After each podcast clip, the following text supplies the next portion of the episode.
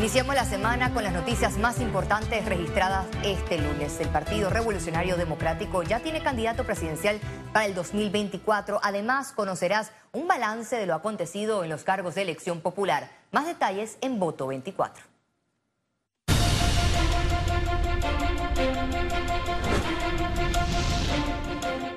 Con una participación superior a los 430 mil inscritos, solo más de 194 mil votó a favor de José Gabriel Carrizo, quien fue electo candidato presidencial por el PRD. El aspirante presidencial José Gabriel Carrizo sobrepasó a los otros siete precandidatos, entre ellos a Cristiano Adames, quien obtuvo más de 104 mil votos, y a Pedro Miguel González, que alcanzó solo más de 32 mil votos. Compatriotas, el proyecto país está en marcha. Unidos potenciamos todas nuestras fortalezas.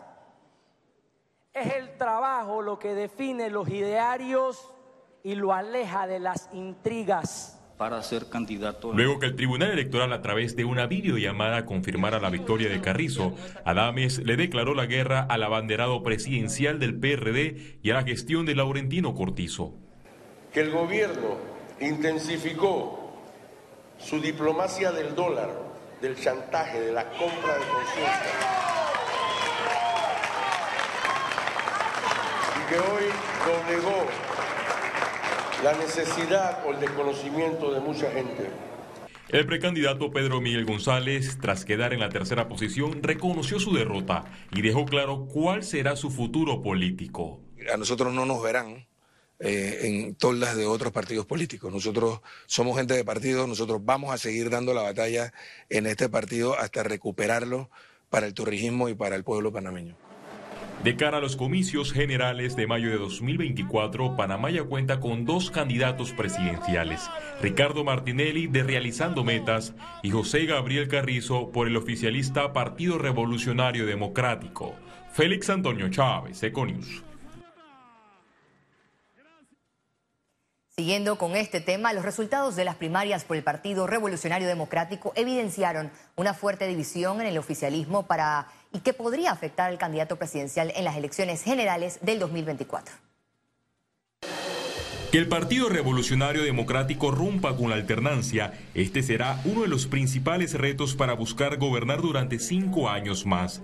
La tarea pareciera difícil tomando en cuenta que de los más de 731 mil inscritos, solo más de 195 mil votó por el candidato presidencial José Gabriel Carrizo. Esa es eh, una situación complicada porque tiene un nivel de fricción alto, uno, y dos, tiene un porcentaje muy alto de votantes que prefirieron eh, votar en blanco, lo cual es un voto militante, más los que siendo nulos, pues, sin ser error o desconocimiento, lo hicieron a conciencia. Eso es un verdadero desafío para, un, eh, para una propuesta, para un candidato del PRD, porque al PRD no le sobran votos, no le sobran votantes. Necesita a cada uno de sus inscritos. Los más de 68 mil votos nulos y en blanco se traducen en un pase de factura hacia el ungido del gobierno José Gabriel Carrizo. Esta cifra nunca se había visto en unas primarias en Panamá. Para el analista político Jaime Porcel, de llegar Cristiano Adame sumarse a la candidatura de Martín Torrijos en el Partido Popular sería un duro golpe para el PRD. Si es con Martín Torrijos tan en serio el problema del PRD le va, le va a llevar un bolsón eh, interesante de, votos que va seguramente a relegar, seguramente va a relegar al PRD de los dos primeros puestos donde ellos usualmente han estado marcando con una excepción con, con Juan Carlos Navarro. De no lograr una unidad, el PRD perdería los votos de Cristiano Adames, Zulay Rodríguez y Martín Torrijos. Hay un PRD obviamente dividido, hay un sector muy insatisfecho, hay un sector que yo dudo que, el candidato triunfante tenga la suficiente humildad para, para lograr para lograr regresarlo a un sector que fue maltratado, que habló de acusaciones, que habló de que le estaban votando la gente, que habló de amenazas. Creo que la palabra descontento se queda corta. Hay algún grado de rechazo significativo, más que de descontento, ¿ah? porque tú puedes, tú puedes no estar contento con algo, pero lo apoyas. Ahora al Partido Revolucionario Democrático le falta definir las 114 reservas para distintos cargos de elección popular. Félix Antonio Chávez, Econius. Seis de los miembros de la actual bancada del PRD, integrada por 35 diputados, cayeron en las elecciones primarias. Se trata del diputado Alejandro Castillero del circuito 6-1 en Herrera, que quedó fuera luego de sacar solo 2.100 votos. Eri Brose, diputado del circuito 7-1 en Los Santos, también sale de la papeleta tras lograr aproximadamente 2.700 votos. También la diputada de Gunayala, Petita Yarza, sacó solo 1.900 votos. Igualmente, en Panamá Norte, la diputada Alina González solo sacó aproximadamente 3.100 votos. El diputado Néstor Guardia del circuito 2-1 en Coclé obtuvo unos 4.200 votos. Otro diputado es Mariano López del circuito 3-1 en Colón, que salió de la contienda electoral por solo lograr unos 2.800 votos. Para el diputado y presidente del Comité Ejecutivo Nacional, Benicio Robinson, el exmandatario Martín Torrijos ya está expulsado del Partido Revolucionario Democrático. La pregunta que usted ha hecho es que si vamos a expulsar a Martín, él está expulsado solo, él está ya en el partido PP. Así que el que está en otro partido o que haya corrido en otro, no está dentro del colectivo nuestro, aunque esté inscrito. No solamente estar inscrito, dice que uno tiene que eh, serlo y no solamente aparentarlo. Las elecciones primarias del PRD se realizó de forma positiva y hubo pocas incidencias durante las votaciones, indicaron las autoridades del Tribunal Electoral. El balance que tenemos de, las elecciones es un balance positivo. Eh, como bien lo hemos hecho en las primarias y en los eventos electorales que el Tribunal Electoral participa, eh, nosotros eh, la diferencia es la organización que tiene y el compromiso del funcionario del Tribunal Electoral entregar todos nuestros funcionarios que desarrollan, porque detrás de cada una de las acciones siempre hay un equipo de trabajo comprometido.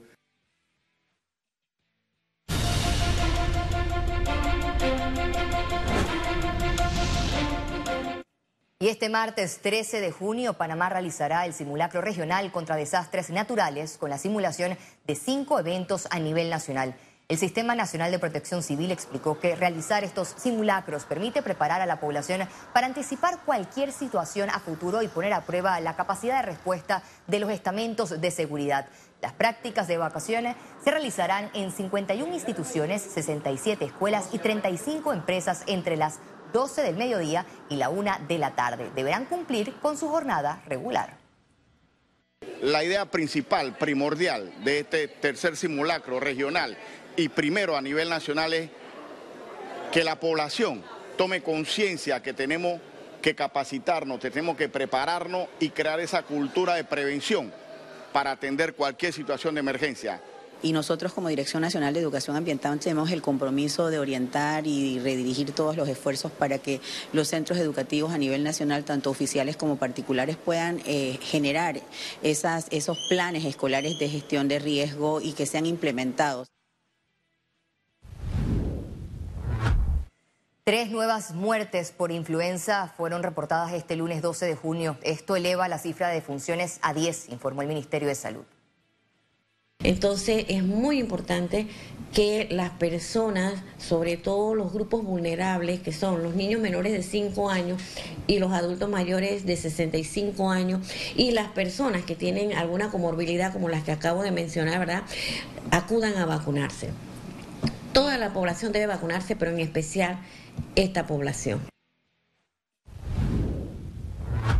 El Ejecutivo anunció la inauguración del Laboratorio Regional de Calidad del Agua para finales de junio. La obra permitirá realizar análisis físicos, químicos, biológicos y microbiológicos del agua. La noticia trascendió este lunes en la sesión del gabinete que dirigió el presidente de la República, Laurentino Cortizo, donde realizó seguimiento a la ejecución presupuestaria. También el gobierno anunció la entrega en agosto de los estadios Justino Gato Brujo Salinas en La Chorrera y el Juan de Móstenes Arosemena en la capital. Sin importar dónde estés, Trifte Panamá está siempre cerca de ti, con 11 sucursales en todo el país. Para reservaciones, visítalos en panamatrifte.com. Presenta Economía. Panamá implementará nuevas metodologías internacionales para mantener actualizada la información sobre la población en áreas pequeñas del país. El Instituto Nacional de Estadística y Censo, INEC, se mantiene en capacitación hasta el 16 de junio junto a otros cinco países de la región para aplicar la metodología de la modelización estadística de la población.